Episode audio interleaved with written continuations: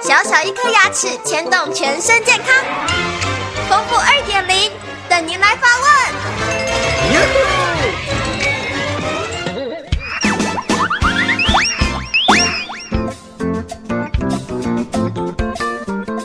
大家好，我是丰富牙医诊所的刘佳琪医师。有一个患者为了植牙，前几天做了补骨的手术。但是吃东西的时候没有注意到，把伤口咬裂开来了。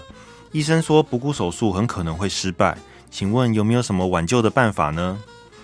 为了提高我们补骨的成功率，除了医师的技术之外，患者也必须要遵守术后的注意事项。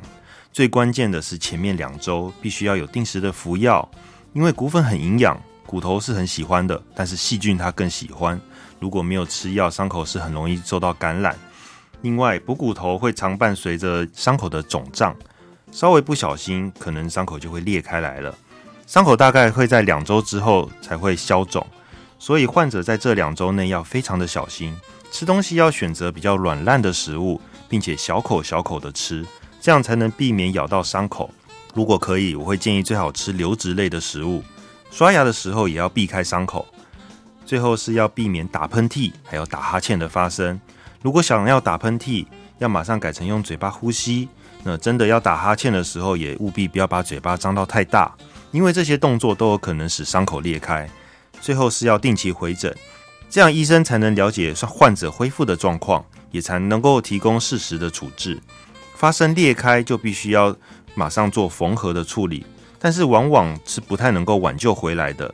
手术失败的机会也会提高很多，最后生长的量可能不会到达当初预期的一半。另一种挽救的方式，必须要等两个月以上再次实施补骨手术。所以，任何补骨手术的患者，我都会再三提醒：手术后的两周内，务必要遵守我们术后的须知，才能够达到最好的效果，也可以避开额外的手术。